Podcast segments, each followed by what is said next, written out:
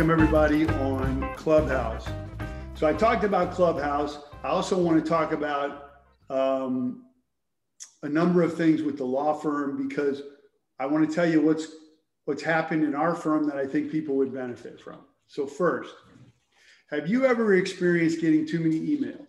I did, and I was very frustrated because like, especially with like Zoom depositions, I would have somebody tell me on day one, hey, in a month you got a depo, and here's the Zoom link.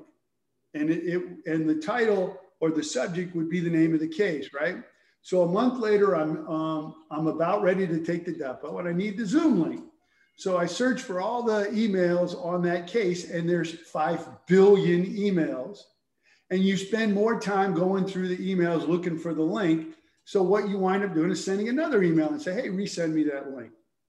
And I've been trying to figure out how to deal with the fact that the emails get unruly.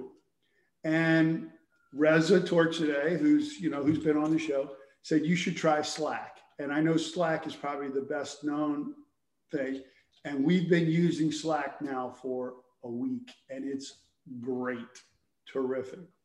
And so there is a trial run. It doesn't cost you anything. I would recommend if you have an issue with emails or too much communication, especially if your firm's a little larger and you got a lot of emails flowing back and forth, try something like Slack because what it allows you to do is to create, they call them channels, but basically they're topics. And we create a different channel for each one of the cases, plus one for like marketing, one for finance. So let's say my finance channel has me and the controller and their assistant. And so instead of having literally a thousand emails a day that you have to search through, you can create a, ch- a Slack channel that's only in house people. And I have found, at least in a week's, that it's a lot more effective to find stuff.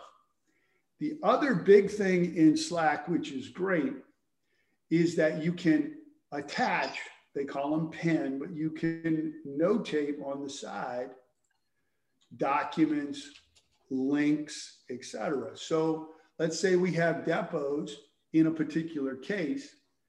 On Slack, they send me, hey, we got these depos.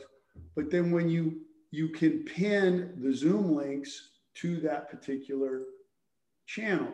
So when I go on that channel, I just open the pins and all of the Zoom links are there are the documents for a depo.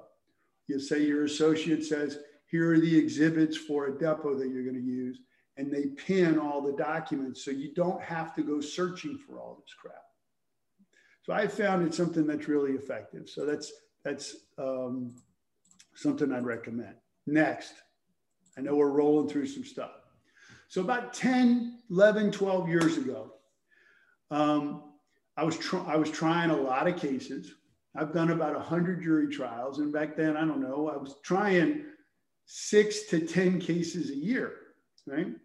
And as a younger lawyer, I realized that one of the big things that I had that was a benefit was money to finance experts, et cetera. And that one of the biggest impetuses that I saw people referring me work was I need you to try this case, not because I was all that in a bag of chips, but I could pay for the expert costs, right? But, and then I would win some of the trials. So I created a thing called the Warrior Fund about 10, 11, 12 years ago, where I put aside some money and I would, for newer, younger lawyers, I would finance up to 10 grand, half of your pretrial costs, your experts and your trial costs. And if you guys won the trial or you settled it for good money, you gave me back my costs. And if you lost, I would eat it. And I've done this for about 30, 35 people. It sounds like a good deal, right? Every speech at CAALA, I would pro- promote it, whatever. And most people who didn't use it, when I'm like, this is like free money, they'd go, what's the catch? What's the strings attached? And I would routinely say there are no strings attached, and there really aren't. But the Warrior Fund, people stopped needing it when COVID started happening. So I wanted to start the announcement today and we're going to put it on our website, is that I'm retooling the Warrior Fund. So for newer lawyers, I'm not going to finance established firms' money, but instead of pre-trial costs, I will, for certain cases, for newer lawyers, help you with your deposition and your litigation costs. I'll pay up to half of them, up to 10 grand, if you commit to fight hard, right? What I wanted to encourage were people to try cases and to litigate hard and not fold because they ran out of money, okay? Because that not only helps you, it helps everybody here because all of us who try cases, it helps everybody else, right? Carriers lowball once they figure out that you will take a low ball because of you're running out of money, you're scared of trial, etc. And as we talked about, it starts pre-lit. Once you telegraph that to a carrier, they're gonna they're gonna make you convince them that they're wrong by lowballing you over and over and over again. Conversely, once you become on their radar as not accepting that low ball, it is a gift. It is a gift, right? People ask me, how do you settle a case in three days? You get involved, and three days later, the case settles. I'm like, because I got a rep. But it's not because I did that a week ago. I've been doing that for 20 years. And as you guys develop your careers, this is what I'm talking about. So, um, everybody who's dealt with uh, my office has dealt with Gabby Sanchez. I'm going to put here in the um, chat room uh, Gabby's email address. So Gabby is at G Sanchez at alderlaw.com. If any of you have a case, you're, let's say, five years, six years practice or less, email Gabby and tell us kind of the facts and why the Warrior Fund would help you. And subject to me running out of money, I will help as many of you as I can. Okay. There are no strings attached. I don't need anything, don't want anything. This is something that I want to do to help all of us. And candidly, it helps me because the stronger any one of us are, the stronger we all are. Okay. So that's going to come. So that's next. A um, couple other things, and then I really, I'm excited about today. Um, if you guys follow, you, you've seen that I'm involved in, and we're involved in the, the YMCA. I hope some of y'all have seen of that. That's just always a remarkable thing. People ask me all the time, how can I volunteer? You know, that's how the, you know, the volunteerfund.com got started is to help people who want to help but don't know where. YMCA, if you ever need anything, food donations, if you want to give time, food, money, whatever, I'll hook you up. But one of the things we're doing is we've reinstituted the uh, feeding of hospital workers. Um, we got vaccinated. Gina uh, was able to, to help us she organized me and her getting vaccinated. We were in the hospital and we noticed that everybody who was working there, no food, no drink, the snacks for the people getting vaccinated, eh. But uh, eight months ago, there was plenty of food. And so people have gotten fatigued. And so we decided to re up that. So we do have a GoFund and we're going to match every dollar that people are to donate. Again, you don't have to do any of this, but if you wanted to and you're looking for something that is effective and efficient, that's there. All right, let's run right into law. Okay. A couple things that have come up in the last week that I thought were really important that, that everybody here is going to relate to. First, somebody yesterday goes, Hey, Mike, do I have a good mild traumatic brain injury case? Mild TBI right? MTBI. So let me just talk about that for just a minute because I have learned the hard way of what a bad mild traumatic brain injury case is. I have learned how you put together $60,000 worth of expert costs and your case is worth 600 bucks. First of all, traumatic brain injury is generically divided into three levels mild, moderate, and severe. Right? A mild traumatic brain injury can be a big problem, and it is an unfortunate circumstance that they describe it generically as mild. It's kind of like in, in trial when they say a substantial factor, and substantial doesn't really mean substantial in the real world. It just means not trivial. The same with a mild traumatic brain injury. Most people that lay people that hear mild traumatic brain injury, they go, oh, well, it's mild. Right? But I gotta tell you, if you've got a moderate brain injury, you're pretty screwed up. So let me tell you about what a mild traumatic brain injury. First, any kind of impact to the brain is a mild traumatic brain injury. So when you see someone who has a concussion, that is a form of mild traumatic brain injury. And many of our clients have a concussion, right? You hit your head, and then the week or two after, they're dizzy, they got memory issues, etc. And then what a lot of lawyers do is they go, cha-ching, I got a big old case. The issue with a mild traumatic brain injury is the residuals and how long those problems last over time. Okay? And I want to tell you how this is analyzed by the insurance companies.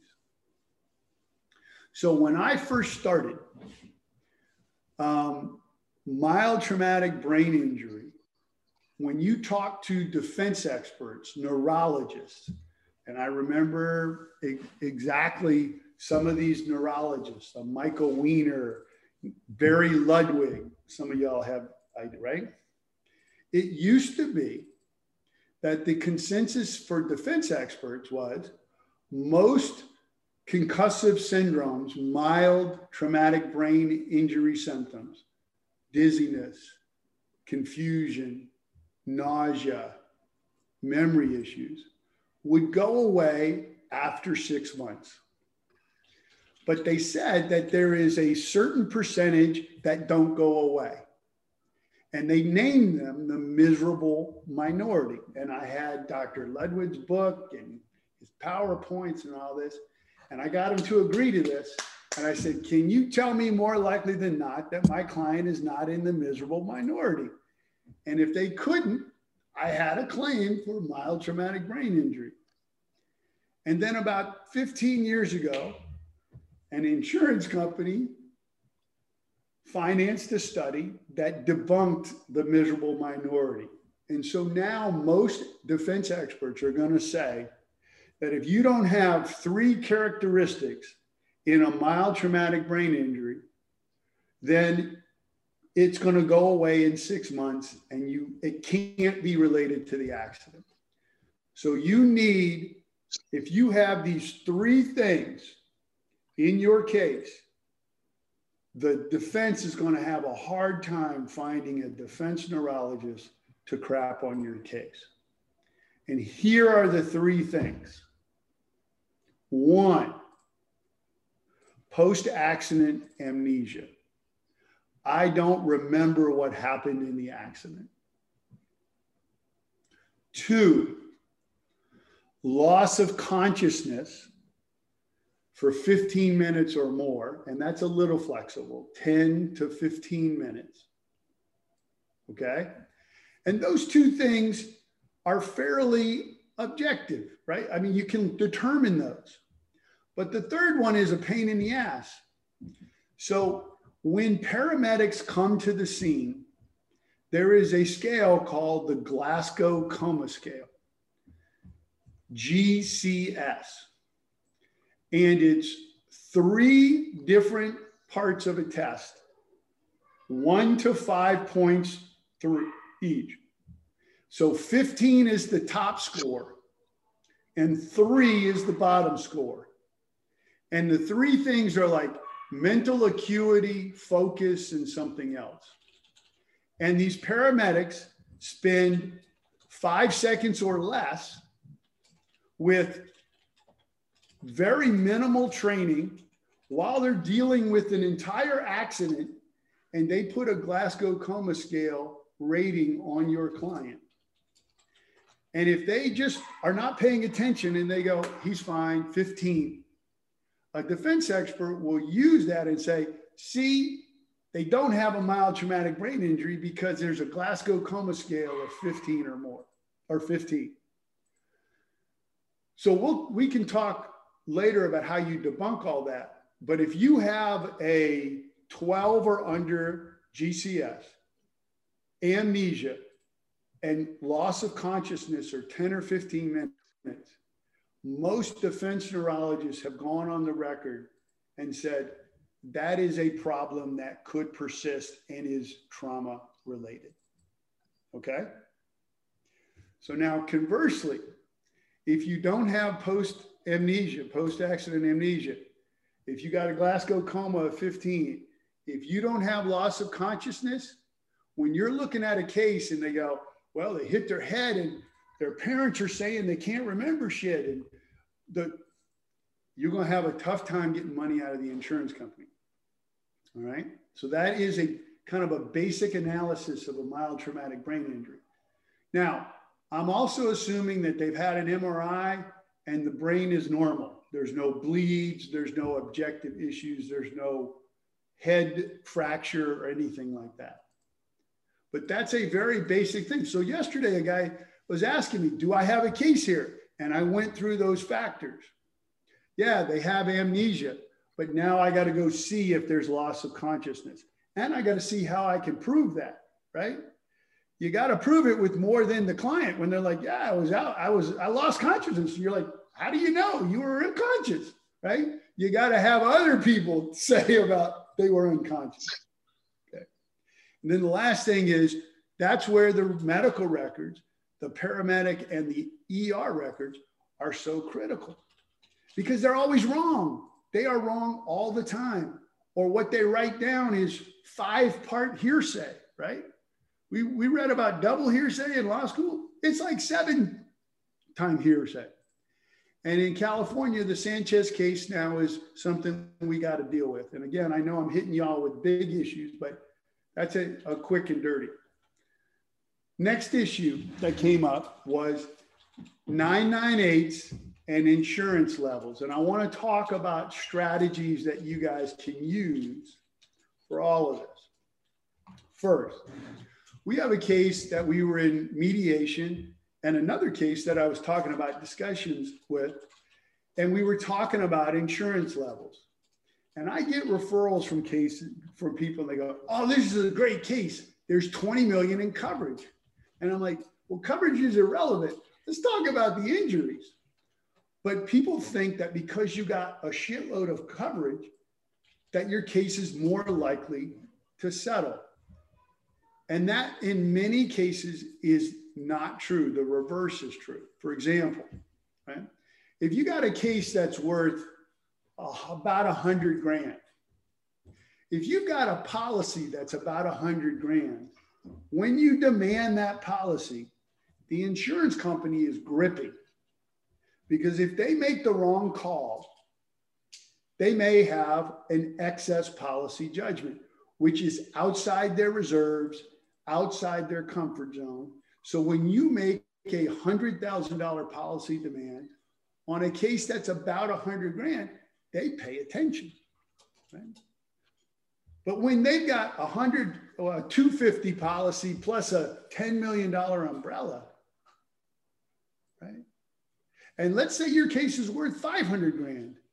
Whether you demand 400, 500, a million, a million two, and they've got $10 million in coverage, they don't give a shit. They don't care as much. So many times when you have big companies with $100 million in coverage with no trial date, you will experience them just sitting on it because they don't really care because it's within their reserves. It doesn't affect their business model. They don't have to paper the file. There's no adjuster that's going to get in trouble by, by having to pay over policy. And so when you have layers of coverage, we went into a mediation and there was a, uh, a layer that went up to 5 million and then there was like 10 million on top of that. And so we could have demanded six, seven, eight, nine, ten, but it would have been a lot less likely to have pressure to settle. So it didn't settle. And what we did after mediation was we made a 998 for the $5 million layer. Now, why would we do that? Because once you make a policy level demand at one of the levels, the excess joins you in convincing that underlying level to settle the case because they don't want to go into their level of coverage. So when you're talking about bigger cases where you've got levels, and again, remember, California, there are no excess policies until you get to an underlying $250,000 policy. So if you got a 50, 100 policy, there's never going to be an excess policy.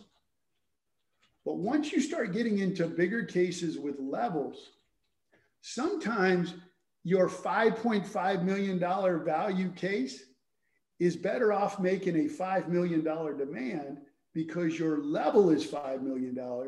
And now one of your biggest advocate is the carrier above pushing to pay the five. If you pay, if you demanded five million and one dollars, all that pressure's gone. You guys get that? So when you're talking about money, sometimes the amount of coverage is not necessarily great that you have unlimited coverage. All right. Um, last thing that came up was we have a case, and I've talked about it a little bit with like depositions in the past, but we a long time ago made 998s against the corporation. And I have experience going to trial, getting a verdict against uh, a defendant and going to enforce my 998 and it's against the wrong defendant, right? So one thing, we realized in a depo that the 998 I made against the defendant was the holding company, not the defendant that I'm going to get a judgment against. And so now I had to re 998 against the right person, the right corporation. So when you're doing a 998, don't think about necessarily covering all your bases. What's relevant is do you have a judgment after the trial of the same person or company that you 998 And the biggest pitfall is when you have course and scope and you make, or, or let's say uh, you got more than one defendant and they convince you right at the right at the eve of trial to simplify your case, dismiss all the underlings, and just go against the, the big dog. We're going to admit course and scope. We're going to, and you've 998ed the driver. And now you don't have a verdict against the driver because you got a verdict against the company. So for the 998s that you've looked that you've done, take a look again and make sure that the 998 that you have is against someone that you're going to have a verdict against. And so if you've, let's say, done a 998 against the driver, and really the money is with the company, many times my verdict form will say driver slash company so that I have a verdict that includes the driver so that my 998 is effective. So it's just something again. I look, I've been doing this for a long time and I caught myself. I was like, ah, so I did a, a prophylactic type of re 998 with a different, instead of blah, blah, blah ink, it was blah, blah, blah holding, just to make sure that however it shakes out at trial, I'm going to have an enforceable 998. Make sense? All right. Any questions so far on TBI, on 998s, on anything like that? Any experiences?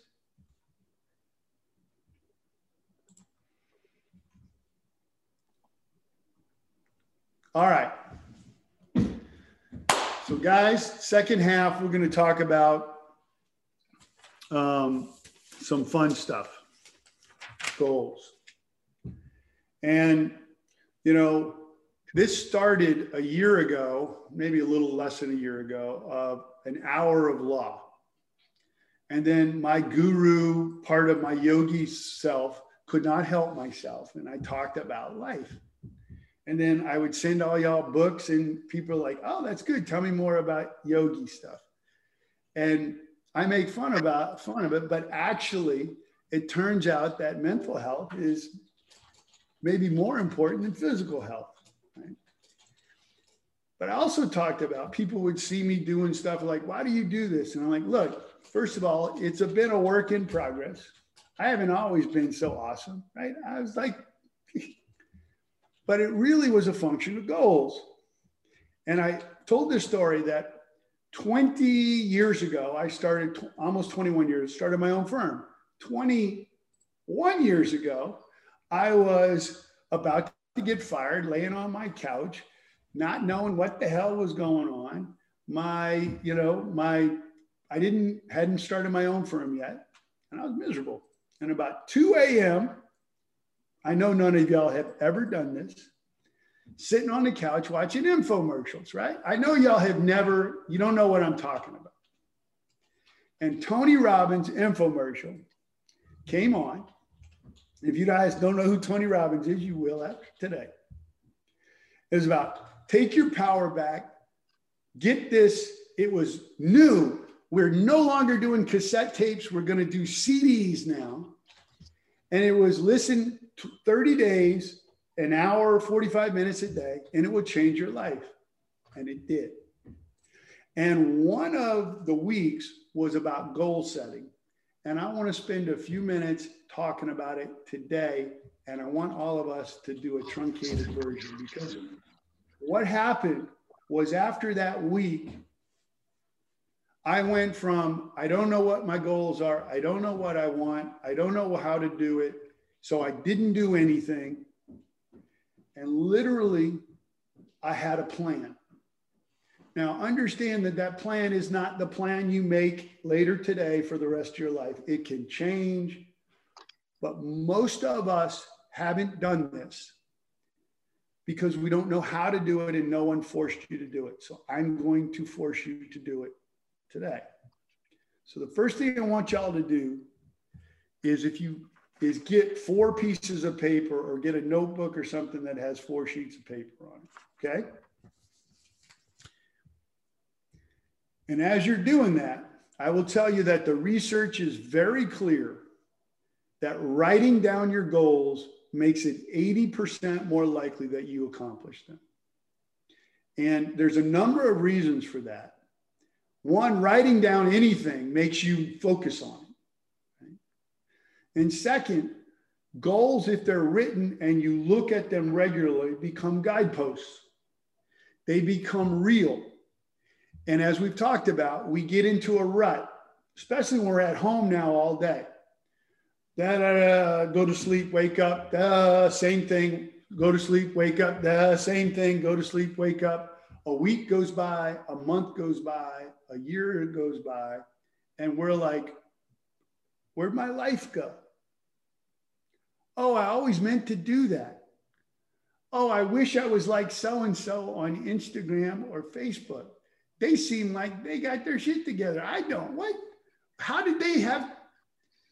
And if you have written goals that you look at periodically, it kind of brings you back to, oh, yeah, let me get to that. And when you focus on it, you're more likely to accomplish it, right? What we focus on is what we accomplish. The grass isn't always greener on the other side. The grass is greener where you water it, period. And when you have written goals that you look at periodically, you come back to those goals and it reminds you to do it. And so we're going to do that today. Okay. So, does everybody have their four pieces of paper? All right. So before we talk about this, we're going to take 25 seconds and we're going to do an exercise. I know, guys, look, call me whatever the hell you want to call me, right? I don't really care. Don't do this. I don't care. But if you do it, you don't have to tell me you like it. You don't have, just bear with me. Okay. So sit up, put your feet on the ground or stand up or whatever, wherever you are. I want you to imagine that there's a string or a rod that goes through the top of your head, through your butt, and through the chair, right down your spine. And stand up like that string is holding you up. Okay? I want you to think about that string now is in your center. So you're looking at your center. Okay? Think about that string, that rod. I want you to become that string or that rod. You are now that string in your center. And just close your eyes and think about for 10 seconds being that rod or that string that runs right down the center of your body and feel your feet in the ground.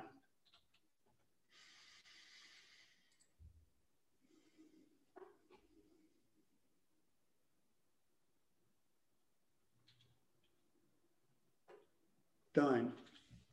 Now, I learned that on the Calm app again. But you see now, if you feel like you got a center rod, as soon as you feel like you're walking away from that rod, whoosh, pull it right back in and pull it into the center. And what they talked about is what I have found is that the first time you do it, you're like, this is freaking crazy weird. But how long did that take us? 25, 30 seconds. If you can get into a little bit of a habit two times a day, four times a day, doing that every couple hours, set your alarm or whatever, it is remarkable how 25 seconds can take you back to a much, much more effective centered place. And if you think about it in your lives, like I see it right in my in my life too, in our lives, you get so crazy and especially when a defense lawyer is a pain in the ass or the carrier doesn't want to pay money or your client, right? If we didn't have clients or referral lawyers, your lives would be great, right? Exactly. But just, and the more you do it, it's kind of like when you change your language to a positive language. It's harder at first, but the more you do it, the more like. So think about that as just an example. So now that we're focused, I want you to take each of the four pieces of paper. And on the first piece of paper, right at the top, personal development goals. Personal development. I like how everybody's doing this. Okay. Now, on page number two, I want you to write career slash business slash economic goals. And for those of y'all that are in the car, we can talk about this later too. Page three, toys slash adventure goals. Everybody's like, I got this one. I know what this one's to be. and number four, and everybody's like, yeah, I, I won't have anything on contribution goals. Okay. So let's go. Now I want you to turn to personal um, development goals. And what we're going to do is an exercise for a couple of minutes, right? And here's what I want you to do. Personal development goals. I'm going to give you guys some kind of some ideas of what we're talking about. In this area, I want you to write down some goals, and we're going to do this as an exercise that are like fitness, spirituality, helping being more healthy, um, you know, uh, learning another language, learning Shakespeare, things that that goals of health and well-being, right? And there's no right or wrong answer. So here's what we're going to do for for 45 seconds. You're going to write as fast as you can. as many goals as you have, the first things that come to your mind, don't contemplate it. Don't be too specific. Don't, and, and here are the rules, okay? The rules are what do I want if I could do no wrong and I could not fail? What would I want where I suspend all doubt and all difficulty? I'm not telling myself, well, I can't do that. I'm not in a situation in my life to do that. I can't do that because you're not thinking about why you can't do something. So 45 seconds, write as fast as you can, legibly, because you got to read it later. You can't fail. And, and we're talking about personal development goals fitness, food, health, drinking, spirituality, learning, that kind of stuff. Okay? No right or wrong. 45 seconds, go.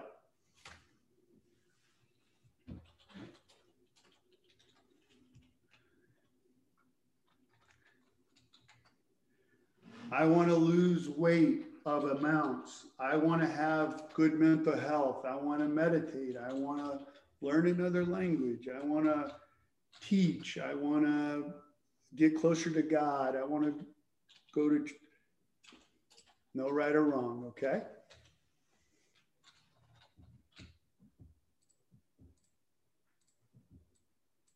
Go another 20 seconds or so. Doesn't matter how many you have, doesn't matter what it is. Don't limit yourself. Okay, stop. Now you go to the second page. Now we're talking about career, business, economic goals. We're going to go through the same process, but what am I talking about? I'm talking about I want to make so much money. I want to have X amount in the bank. I want to own so many properties, right? I want to do this with my law firm. I want to be this big. I want to be in so many states. Those types of things, right? I want to save for my X amount for my kids' education. I want to invest in this. I want to own a hotel, a restaurant, those type. These are career. I want to win trial lawyer of the year. I want to, okay, career, business, economic goals. 45 seconds write fast, no limits. No, don't think about whether you can or can't do it based on your family, your location, your economics. Unlimited, 45 seconds, go.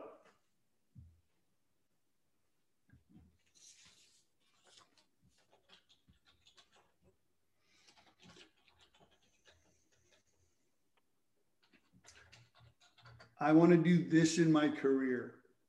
I want to win the Nobel Peace Prize. I want to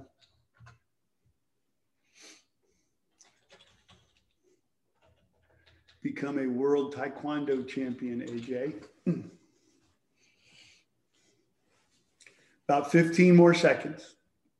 No right or no wrong.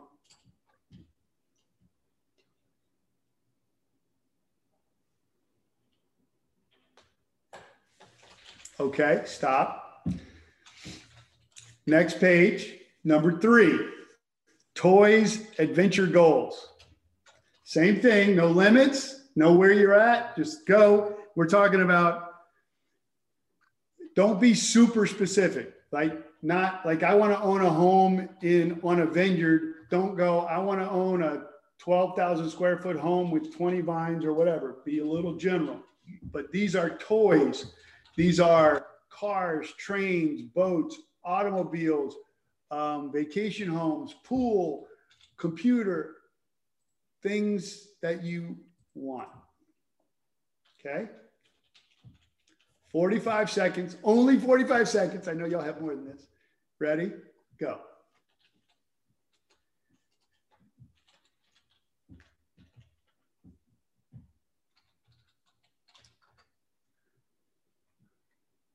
This can be also trips. I want to go to China. I want to travel the world. I want to sail around the world. I, I want to go see Hamilton in New York. I go on a safari. Maseratis, Lamborghinis. 15 more seconds. I want to race a car in the Indy 500. I want to. Oh, stop it, Siri. Siri just picked up the Indy 500. Okay, stop. Now we're going to uh, number four. These are contribution goals, okay? You may or may not have them. There may be one or a billion, but these are community helping. I want to volunteer at the X. I want to build a shelter for the homeless. I want to create a fund. I want to do a 501c3. I want to help fight the destruction of rainforests. I want to save polar bears. I want to, okay. This is contribution to the community, to each other. 45 seconds, no limits. Don't matter. Don't use destinations or locations or family or money as a limit. Go.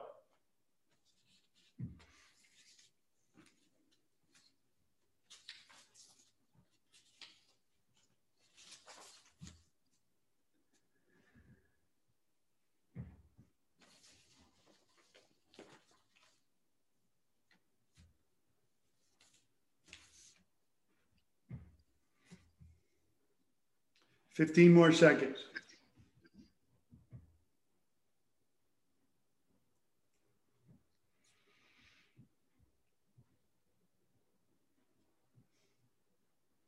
Okay, let's stop. Now, before we go to the next part of this, I just want y'all to think about has, if you've ever done this before, if you've ever actually put down on paper things, and many times our first instincts are really what we want. And so I hope that as you guys see, when you went right to the stuff that first came to your mind, some stuff like I want to be king of the universe, obviously it's going to be difficult, right? But other things are a lot more achievable than you think. So take a just take a breath, and now we're going to go to the next step. And I appreciate y'all doing this. And if you think that I'm kind of out there on, you know, crazy town, I'm sorry. Get over it, right? Next, I want you to go to first page, personal development goals. And I want you to write down next to them a timeline. And here's what I want you to use six months, one year, three year, five year. And again, just the first thing that comes to your mind as you go down each of the ones that you wrote, put a timeline. Now, I want you to think about a timeline that is that pushes your boundaries a little bit. Okay. Everything we want is right outside our comfort zone. And if you're not going to fail at some of these, then you're not, you're giving yourself too much time. So just now go down six, a one, a three, or a five. Six months, one year, three year, five year.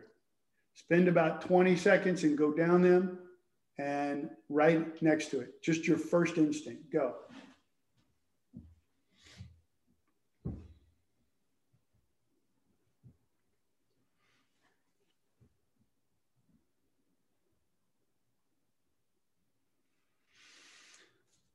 Five more seconds. Okay. Next, go to page two. And we're going to repeat six months, one year, three year, five year. Again, you're not giving yourself an out. You're not saying, well, I could never do this. So let me put that at five years. Okay. You're pushing yourself, not, but you're also not being you know, a crazy person and you're like, everyone I'm going to do in six months. Don't set yourself up to fail, but push your boundaries.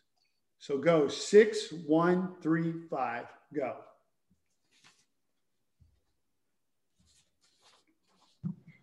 Man, I may need a 10 next to some of these. There you go. Get rid of that. Chris, that's out the door.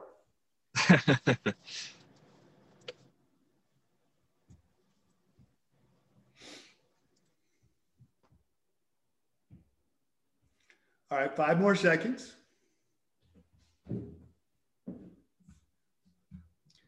Okay, now we're to go to the third one toys and adventure goals. You cannot write six months for all of these. Okay. But now we're to go six months, one, three, five years. Now go through this for the next 20 seconds or so. Go.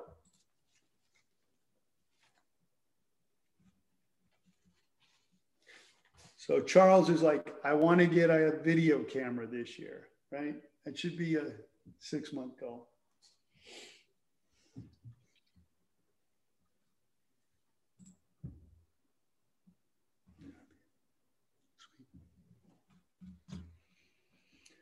Five more seconds.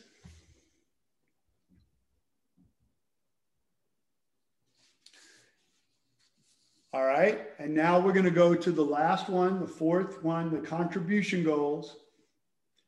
And we're going to go to six month, one, three, and five year, right down next to each one of them. Go.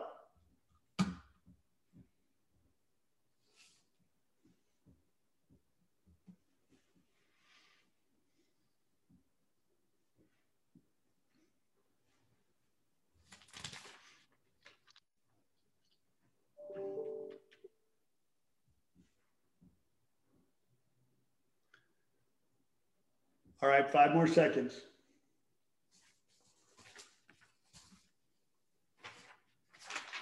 All right, so put your pens down.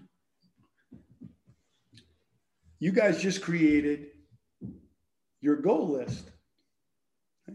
So now what we're going to we're to finish up, but what you've now done is you started and moved forward substantially and executed on written goals.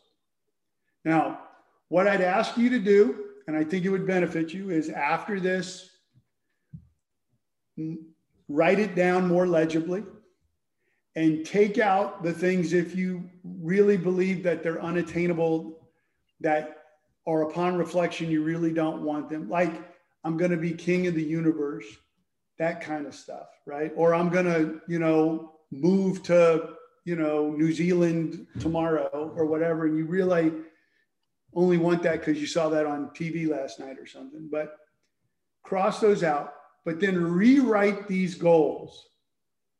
It doesn't have to be super big or whatever, but in a, you know, a location that you can access frequently. Mine are under a goal tab on my booklet. Okay. And so when you do that, you will have six month, one, three, and five year goals for the main four things that are happening in most of our lives. Okay. Now, there's no right or wrong. But what I'd ask you to do is once you write it down, take a look at those six months goals once a week. And what it will do for you is one, it will make it 80% more likely that you accomplish those goals. And it provides you with a guidepost that periodically, at least once a week, will pull you out of your everyday life and you'll go, oh, yeah, let me take a step towards that. And that will be the motivation to make that phone call, to look up Rosetta Stone, to call so and so, to buy that book on Amazon, to do whatever. Okay. Your one year goals, I, again, don't get, you don't have to get crazy, but once a month, take a look at those one year goals. They're guideposts. Your three and five year goals, every six months. It can be more frequent, but you don't want to put too much pressure on yourself. Now, next in two weeks, some of y'all I think are going to be like, finally, I did this. Now, look, 22 years ago, I was in my 30s. I had not done it until I was in my 30s. And since that time, I've had written goals. And I will tell you that the first goals I wrote when I was on my couch in Sherman Oaks, about to get fired, I mean quit, I mean fired, I mean quit. I wanted to open my own firm. I wanted to win trial lawyer of the year in 10 years. I wanted to be president of CAALA in 15 years or whatever it was, right? Whatever it was. I wanted to own this much money, have this much, make this much, have this, etc. And after wanting that stuff for the first 10 years of my career and not getting any of it, I got all of it in about four years.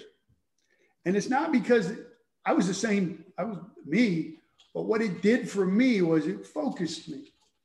And it will help focus you guys. And I really appreciate you guys taking the leap with me and doing this. I think it will benefit you tremendously.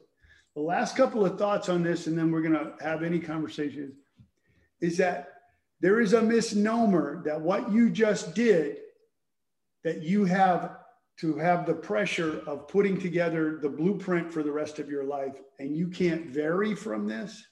You can't add it, you can't subtract. That is not true. Goals are yours and yours alone. They can change. You can get to a point where you're about to accomplish your goal and you realize you didn't even want it. And there's many things that are going to come up as we get older, as we experience different things, right?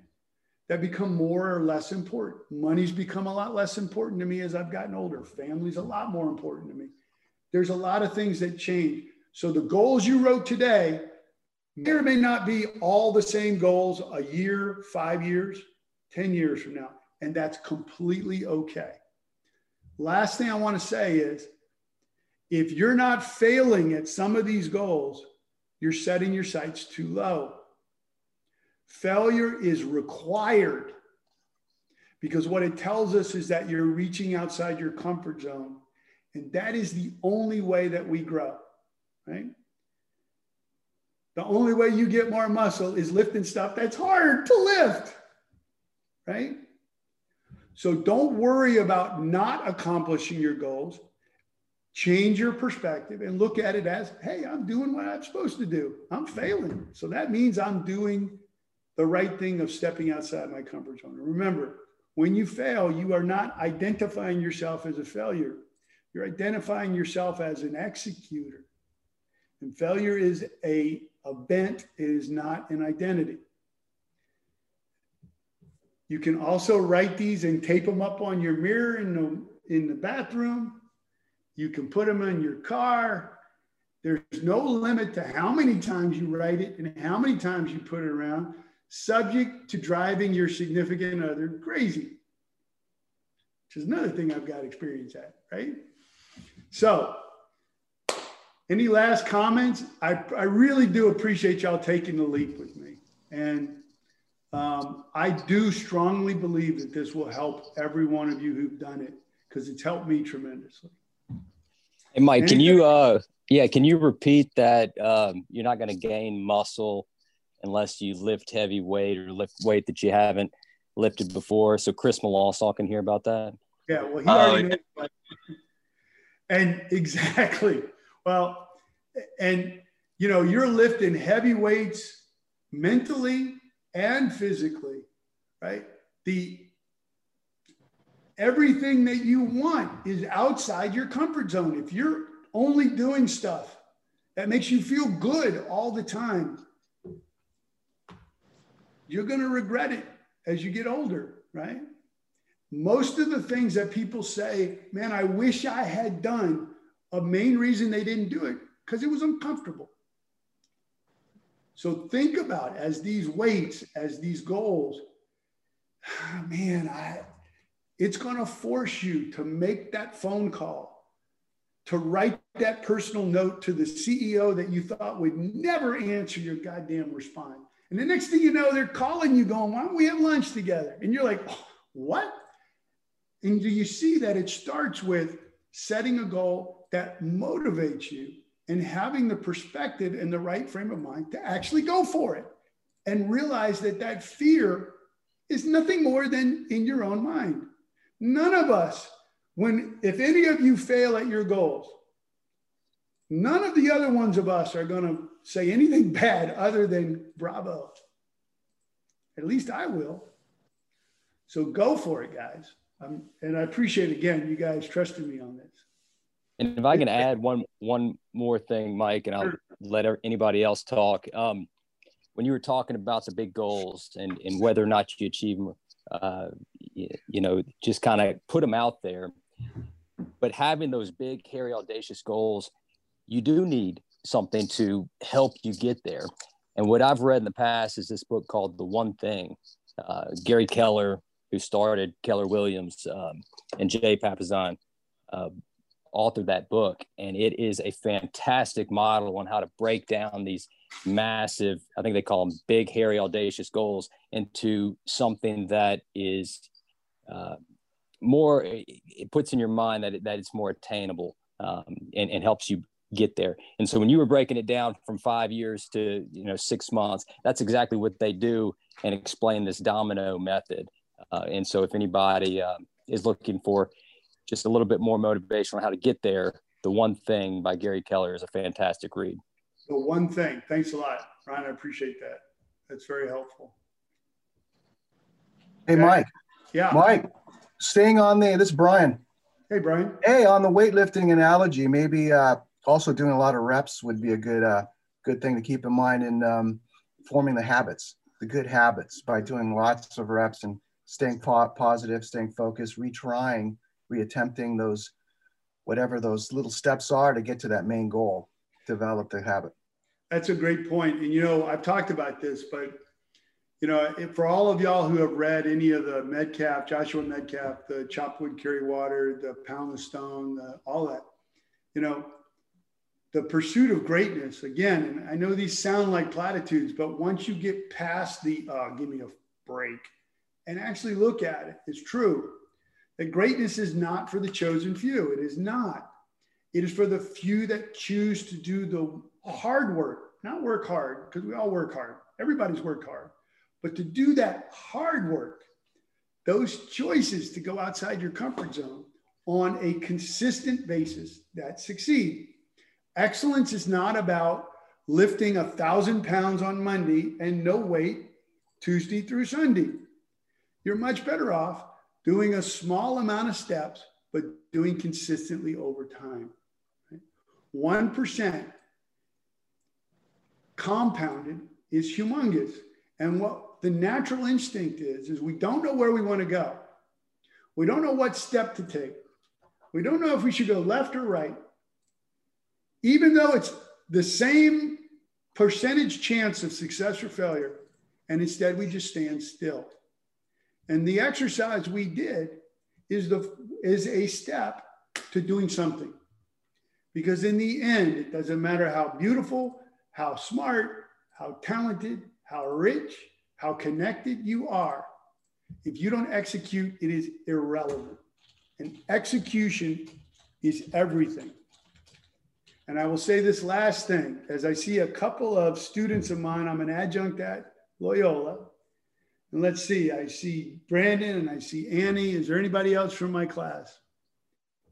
But I gave this speech to them and I've done it to uh, everyone, including at CAALA to 800 people.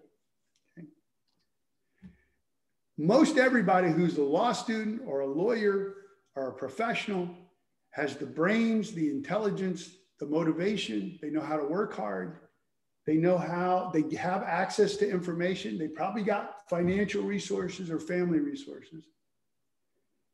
And only about five or 10% of us actually execute on the information that we have. And I told my class, everybody follow up with me, do whatever, write me. And, and sure enough, everybody was like, for 100% Professor Alder. And I'm like, Hmm, Professor Alder. 15%. These are motivated kids that come to my class that actually logged on. And it's not because they're bad. It's because, uh, you know, isn't there a Game of Thrones movie on tonight? Uh, Netflix did whatever. My kids are, you don't understand, Mike. I got to feed my kids. You don't understand. I got, I ran out of gas last night. You don't, I'll do it on Monday. I'll do it next month. And these are what we do that allow our lives to pass and not execute. So now you have a framework, write it down, put it up in your bathroom, in your car, in your notebook. Go with God. Love you guys. Thank y'all very much. Thank you on Clubhouse. And when you come back in two weeks, I bet a percentage of y'all are gonna be like, yeah, thank you, my man. All right. Welcome, Louisiana guys, my our friends in Louisiana. Thank y'all very much. And we'll yeah, man. If y'all need anything, you want to talk about it more, you want to refine it, you want to run stuff by me, my phone number, my email is always available. Also, think about the Warrior Fund. And I say that, and people always say, Why would you give away your number and your email? You're going to be inundated. And I'm like, Nah, about 5%. Take me up on it. I am an open book. You guys are welcome to run these by me. We can talk about my goals and your goals. We can talk about anything you want about refining them. I'm here to help. Welcome to 2021, guys. Thanks, Mike. Have a good Thank Tell you. Mike-